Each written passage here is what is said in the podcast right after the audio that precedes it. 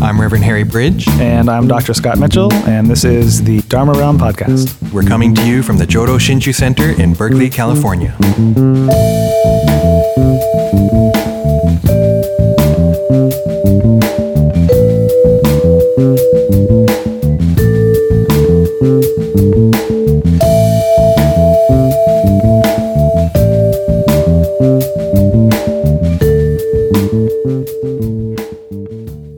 The Dharma Realm podcast for February 13th, 2015, and today we are talking about some of the varieties of Pure Land Buddhism. So we got a question on our Facebook page uh, asking us uh, to do a podcast episode about that that um, contrasts Pure Land practice in different Buddhist countries, uh, like for example, uh, differences and similarities with Shin and Chinese practice methods, etc. So it's yeah, it's a great question, really interesting. Um, once again, I've been on kind of diversity tip for the past couple episodes, but um, Pure Land Buddhism as well. There's a lot of diversity, um, historically and contemporary, um, right now, uh, and so. I mean, I can't really speak too much about contemporary situation, maybe, but um, definitely, even just just within Shinshu studies, when you look at Shinran and look at the Seven Masters, right? That um, we find a lot of diversity uh, just within the Pure Land tradition. The Pure Land is not just one thing. Um, one of the main, not main, yeah, one one big issue is the type of nembutsu. Right, because um, nembutsu we often associate with Namo Amida Butsu, with reciting the Buddha's name, or Namo Mitofo, or you know the different pronunciations in different languages. Um, but that's only one type of nembutsu. And classically, there's two types of nembutsu. So nembutsu, nen is mindfulness, uh, butsu is Buddha, right? So it's um, different ways of keeping Buddha in mind. Uh, and so the one is the Buddha name recitation nembutsu, right? So nembutsu as reciting Buddha's name, Namu Amida Butsu. Uh, but there's another type of uh, more contemplative nembutsu or visualization nembutsu, depending, um, you know, which direction we want to go with that, but uh, that uh, there's definitely a tradition of creating of this meditative practice of creating a mental image of the Buddha and the Pure Land as well, uh, and so the um, classic text for that for us is uh, Contemplation Sutra, Sutra of Contemplation of Immeasurable Life. Uh, but this actually goes way back. I think the Pratyutpana Samadhi Sutra uh, is a place where we can maybe find early examples of this. Uh, that's a really fascinating text. It's maybe not. You know, Shohonen uh, declares the uh, three the three Pure Land Sutras. I mean, we can find that mm-hmm. tradition earlier, but he kind of explicitly states the three Pure Land Sutras are the larger sutra of um, Sukhavati or the, the, the, Pure Land, smaller sutra, the Amida Kyo, and the Contemplation Sutra. Right? But this earlier text, the, one of the earliest extant Mahayana sutras, um, dated what 179 or something around there, the Pratyutpana Samadhi Sutra, has a recommendation of. It doesn't go into the detail that the Contemplation Sutra does, but to bring Amida Buddha to mind, to picture him, right? And um, but it, then it flips over and says, and so this Amida is empty. is a really interesting text because it's Amida centered in a way, and yet it's also a wisdom text. It talks about um, uh, emptiness, mm-hmm. right? Shunyata, right? And then if one successfully vis- contemplates Amida in this way, he'll see the practicer will see all the Buddhas as if they're standing right before him, just like seeing all the stars in the sky. Right, so it has this visual element, right, of picturing and he- hearing Amida Buddha preaching the Dharma. Uh, really fascinating text. Uh, and so that kind of this idea of nembutsu, of, of bringing Buddha to mind in this kind of somewhat visual, although how do you visualize emptiness, right? But um, that's part of the, the kind of fascination of the text, I think. Um, but uh, this idea of this more contemplative, meditative um, kind of Amida centered practice uh, is one stream of Pure Land Buddhism. Uh, still fine today, I think, in Japan, certainly, um, probably China as well.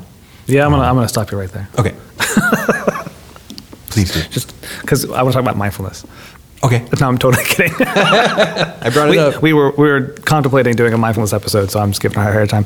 Um, but I do want to stop and, and pause for a second and talk about um, what we mean by Pure Land, um, because what I- one of the things that we could talk about is how uh, the way Pure Land Buddhism is framed or conceptualized or talked about in Japan is one way of looking at it, and it uh, like you know Honen Or does certain, it right ger- certain Japanese schools. like you just said, like Honen does it. Like he defines Pure Land, uh, the Pure Land path as being centered around these three particular texts. But obviously, there are texts that are not that are that are focused on Amida uh, or Amitabha um, that are not within those those three, Like the- which suggests a different way of sort of conceptualizing what Pure Land is, not as a distinct school, but as a genre of texts or a Cluster class of of a cluster of practices, or related cosmologies or soteriologies that um, permeate lots of different strands of Buddhism across Asia,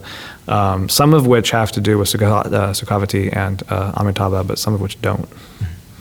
So, Yeah, the, the, the, the one way to think of it is the institutional issue. Yeah. And that Honen, when he declares those three Pure Land Sutras, he also declares a J- Pure Land school, Right, which right, right. was an innovation. Yes. There wasn't a separate, distinct- distinct. Pure Land school. Shandao comes kind of close Mm-hmm. in China, early, you know, five, six hundred years earlier. and there were some but- there were some like self-consciously defined.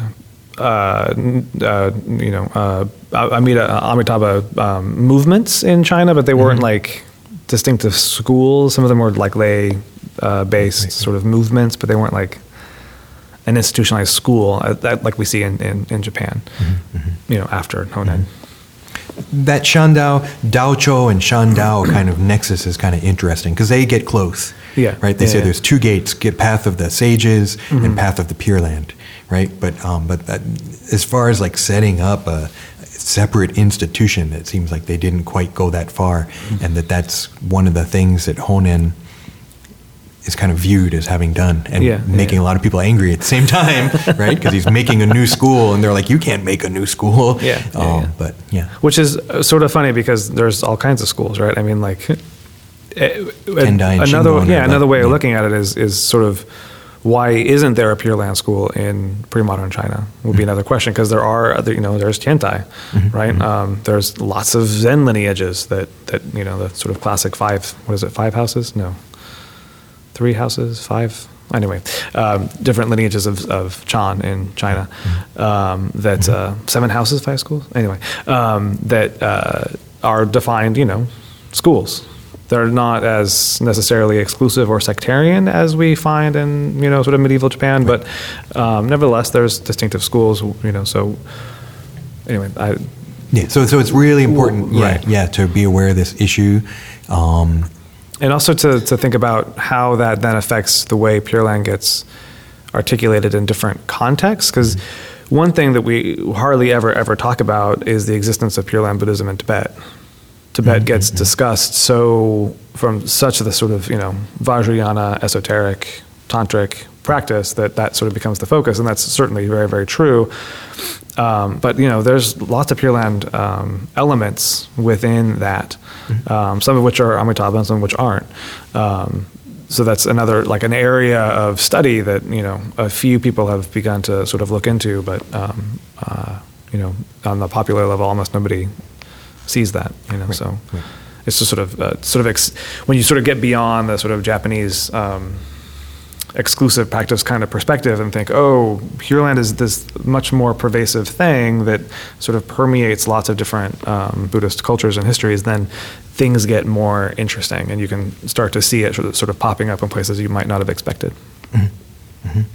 yeah, um, so You're looking Yeah. for that book, aren't you?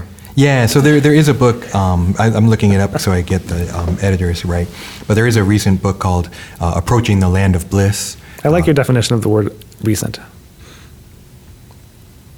in academic terms, it's pretty recent, isn't it? Um, approaching the land of bliss, religious praxis, and the cult of Amitabha. Uh-huh. Wow. Uh, and The editors the are- date? The, editors are. you know one of them? I know one of them. You It's know- Richard Payne. Uh-huh. Oh, and Kenneth Tanaka. Yeah, I know both right. of them. um, When did it come out? In the 90s, I think. I don't think it's that old. 2003. Oh, all right. Yeah, okay. so it is pretty recent. Yeah. Only 10 years. That's that's like yeah, but then you know, but you know, the essays were written back in the 90s. Oh yeah. yeah. Um, so that's one book that, um, as a kind of a resource, Yeah. uh, to um, address this kind of uh, diversity of Pure Land Buddhism and not get stuck in um, only the Shinshu view or only the Jodo Shu, Jodo Shinshu view or Japanese view or whatever, right? Um, even in Japan, and we can't really say that J- Japan either because Tendai is more like the, the kind of model you were talking about, where Pure Land is one amongst Yeah, many, yeah. one practice amongst many.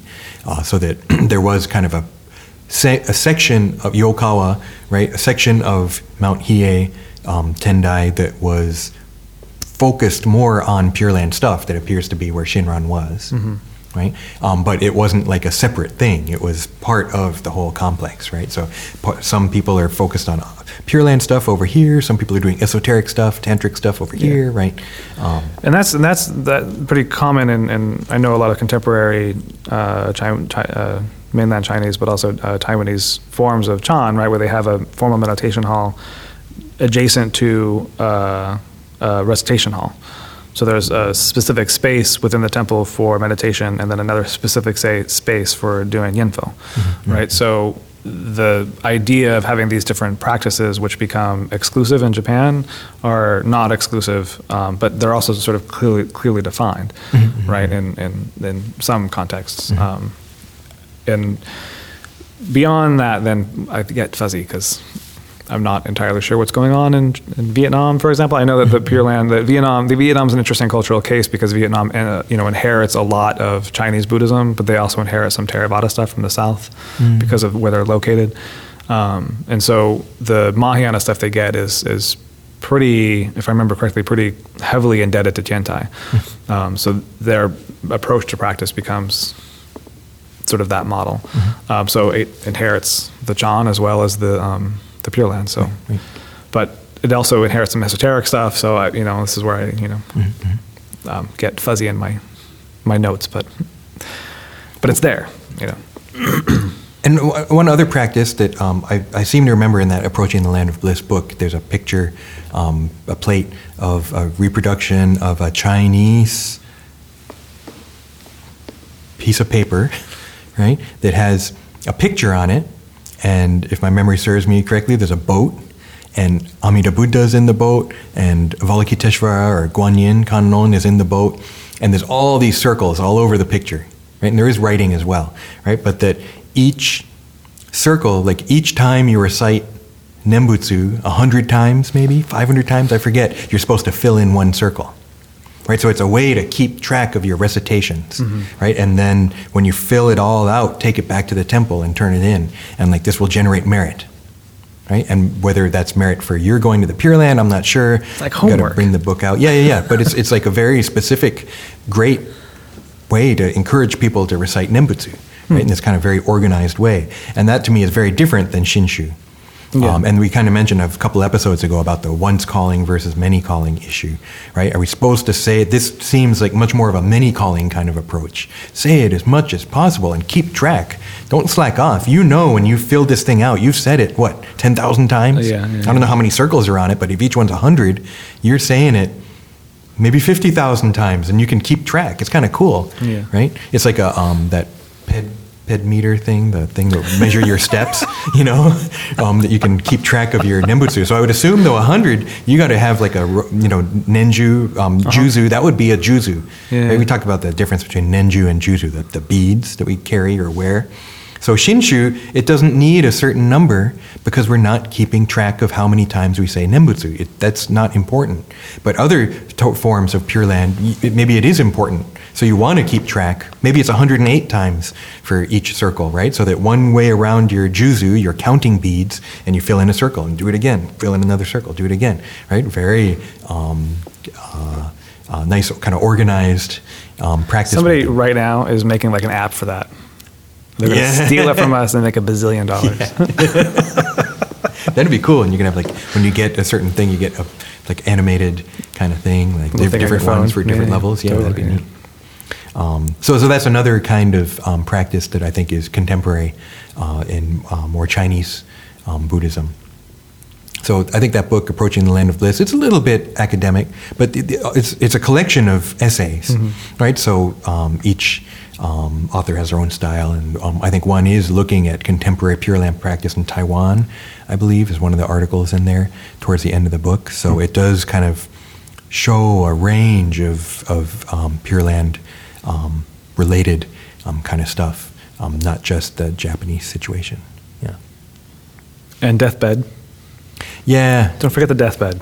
that's classic, hugely important in Japanese Buddhism, but I think throughout, Throughout. um, right? Yeah. That I, this idea that when you're dying, in order to be born in the Pure Land, you have to do certain things and be in a certain state of mind or have certain people around, right? And that um, that last that moment of death uh, is really important for for many many many um, Buddhists um, traditionally.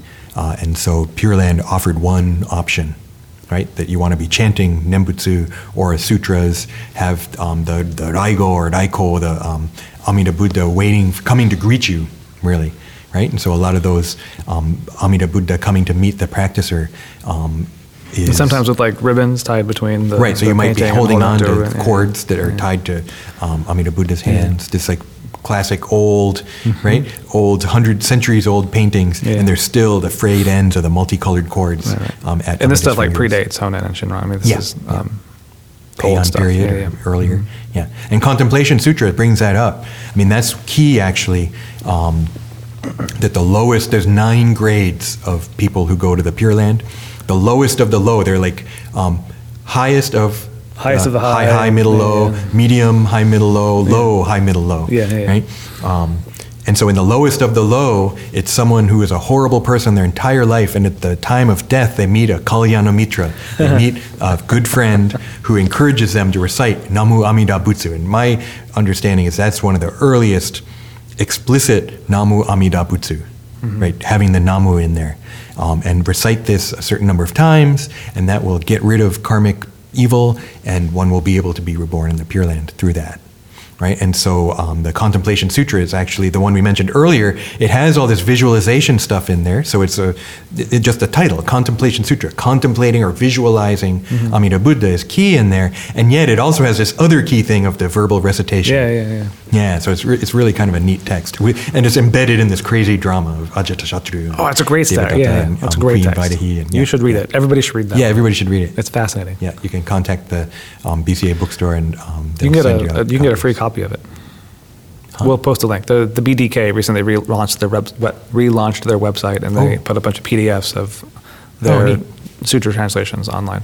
Then the three sutras is one of them. The three sutras, I, I know that BDK has a hit or miss reputation with uh, translation quality, but um, you, don't look so shocked. Jeez, I wasn't going to say it online. I'm not saying I'm anything that. See, I was trying to get people to buy stuff. and you just Oh, want you to give it away for free. so- Yeah, I know. Horrible me trying to give away give away the Dharma for free. Um, and you know, if people don't know this, if you contacted the BDK, they would give you the books for free anyway. Really? Yes.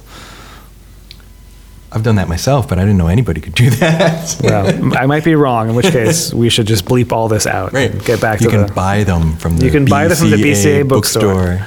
Or you could also donate your money to the BCA bookstore, Yeah, yeah. or to the BCA, or to the IBS, or to Harry and Scott. There's a little Yeah. link on our website. this is also a you know sort of standard Pure Land practice of asking people for money. So, anyway, back to Sorry, that was a at hand. weird tangent. But, yeah, a lot of Pure Land is kind of death related, I think. I think we should talk about death in another episode Yeah, yeah, yeah. Um, as a non sequitur. the next life. Yeah, and some yeah, yeah. some people it turns people off. I, I think, um, and you know, shouldn't isn't Buddhism about now?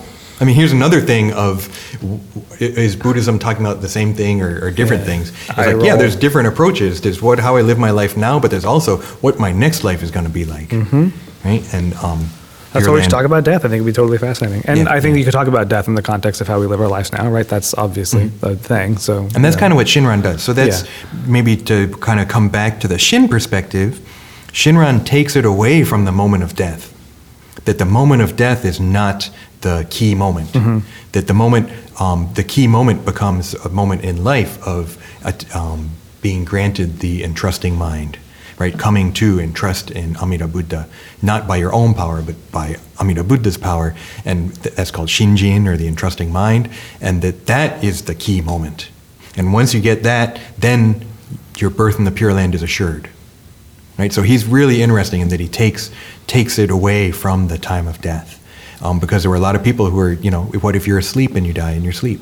For us in modern times, it's like that's the way I want to go. But in um, Buddhist terms, Pure Land terms, that would be awful, because you're having some weird dream and then you die, and you're going to have your next life twisted up because of that dream you were having. It wasn't even real. You're just totally immersed in delusion, right? You want to be awake, conscious, reciting the Nembutsu, thinking about Amida Buddha, thinking about the Pure Land, right? In this time of death kind of thought. Maybe we shouldn't talk about death. Yeah. You're totally freaking me out.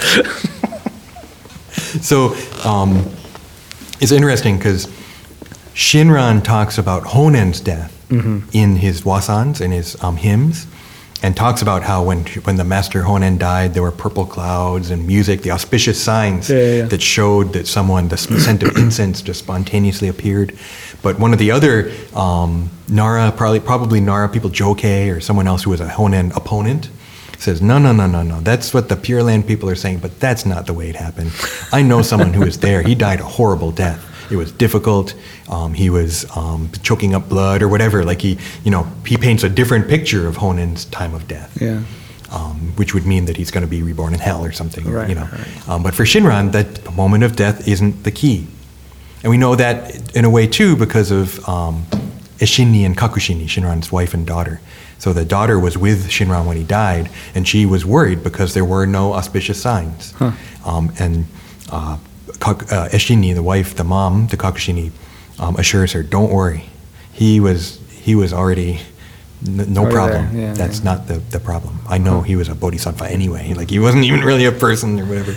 um, so yeah. So so though, though that issue of the kind of deathbed practices um, and our understanding of death, I've been hearing lately, um, like non-Shinshu Buddhists at a funeral talking about I hope this person in their next life I'm sure they have a nice one. You know, talking that they're going to be reincarnated or they have been reincarnated um, in the wheel of samsara. Yeah, right? yeah. Um, and that's very different than um, that's that was more of a Theravada person talking, um, but but Shinshu has a pretty um, not unique, but um, kind of a different take, I think, on death and what happens in the next life, uh, and that birth in the Pure Land, and Well, yeah, but how do you mean? that other schools of Pure Land understand the Pure Land, many of them understand the Pure Land as a place mm-hmm. where you do Buddhist practice and become Buddha at some point in the future. Yeah. Right, so you can be a bodhisattva there. Shinran shifts everything forward so that birth in the Pure Land is instantaneous attainment of Buddhahood. Mm-hmm. And then come back here as Buddha manifesting. So that's very different, right? It's not that um, I've died, now they're off in the Pure Land, hanging out, visiting other Buddhas, doing practices, right? Um, no, it's boom, they attained Buddhahood and came here. So that's one kind of major distinction, I think, between Shinshu and other kinds of Pure Land Buddhism. Um, All right. Yeah. What's that got to do with reincarnation? Um, because going to the Pure Land is that you don't have to be reincarnated, right? Um, and so I think that um, some schools might, I don't, I don't know, but they might be more strict about, no, that person didn't attain birth in the Pure Land. You know, can you judge, you know, that someone died? Like, um, I think Shinshu has kind of a different take, Yeah. maybe than others. Well, Jokei apparently, or whoever Yeah, was, yeah, yeah. clearly believed it. he did not get burned in one of the Pure yeah, Land. yeah, yeah, yeah, probably not. Go to hell, right? Um, Nichiren said something similar about Honen, Hmm. um, leading people to hell or whatever. Yeah. Eh. But um, yeah, so there, there, this reminder that there is this kind of diversity of Pure Land.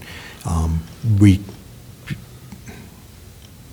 I'm not an expert on other forms of Pure Land, but I think that book, Approaching the Land of Bliss, is, is, is one place to look, um, one place to start, um, to um, be exposed to some of the different kinds. Yeah.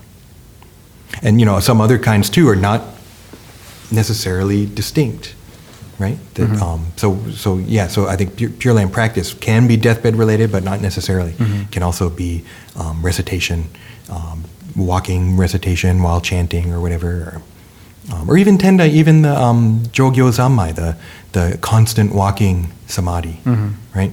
Um, centered on Amitabha, has um, Nembutsu, right? But it's um, this circumambulation of an image while reciting, while um, thinking about Amida Yeah. Buddha, you know, using the three, the three acts, the body, speech, and mind. Um, in a, in so it's kind of Pure Land, but yeah, Well, it's, it's- Amitabha we- centered and Again, if we think about Pure Land as a cluster of practices and a Right, right, genre right. of approaches, then sure, you know, Yeah. depending how you define it. Yeah. Um, anyway, if we define Pure Land in the narrow terms of schools that are devoted to Amitabha, then that becomes limited. Mhm, mhm, mhm. Even if we allow for Amitabha practices within another school, that's still limited. If you expand the idea of Pure Land to any practice that has to do with a Buddha who's not Shakyamuni and his associated other realm, which can be called Pure Lands. Right, right, I mean, right, that's the thing. Sukhavati is a is a Pure Land, not the Pure Land. There are other Pure although Lands. it often gets Yeah, I mean, it's, it's referred to in called that to, sense. as the Yeah, Pure Land, yeah. but you know, that's there are other texts that talk about not Akshobhya's, Pure Lands, Pure- but Buddha land P- Buddha lands, yeah. yeah, yeah. Dharma realms, if you will. not really. Dharma realm is not the appropriate term. hey. at, at any rate, if we think about Pure Land practices in a, in a more ex, expansive way, then we notice how they, you know, like Akshobhya or somebody else popping up, like, oh, it's a similar thing in, in uh, genre or kind, but not the same, but rel- you know, related.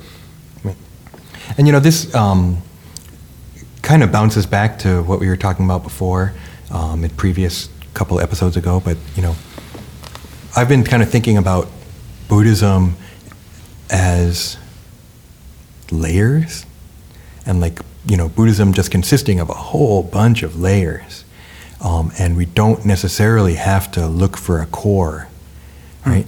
But we can definitely see different layers of Pure Land, right? And that you know, Pure Land can mean all these different things, and it's, it's kind of neat, you know. And to um, so as a Shin Shin Buddhist, um, the layers are somewhat more, def- maybe a little more defined.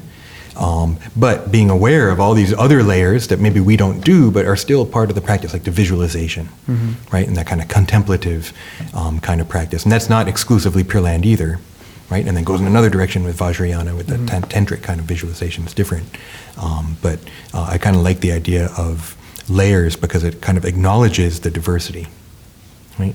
Um, and but I th- maybe part of the good thing about the question is um, for me to remember that um, again, Shinshu doesn't have a monopoly on Pure Land, right? And doesn't define what Pure Land is.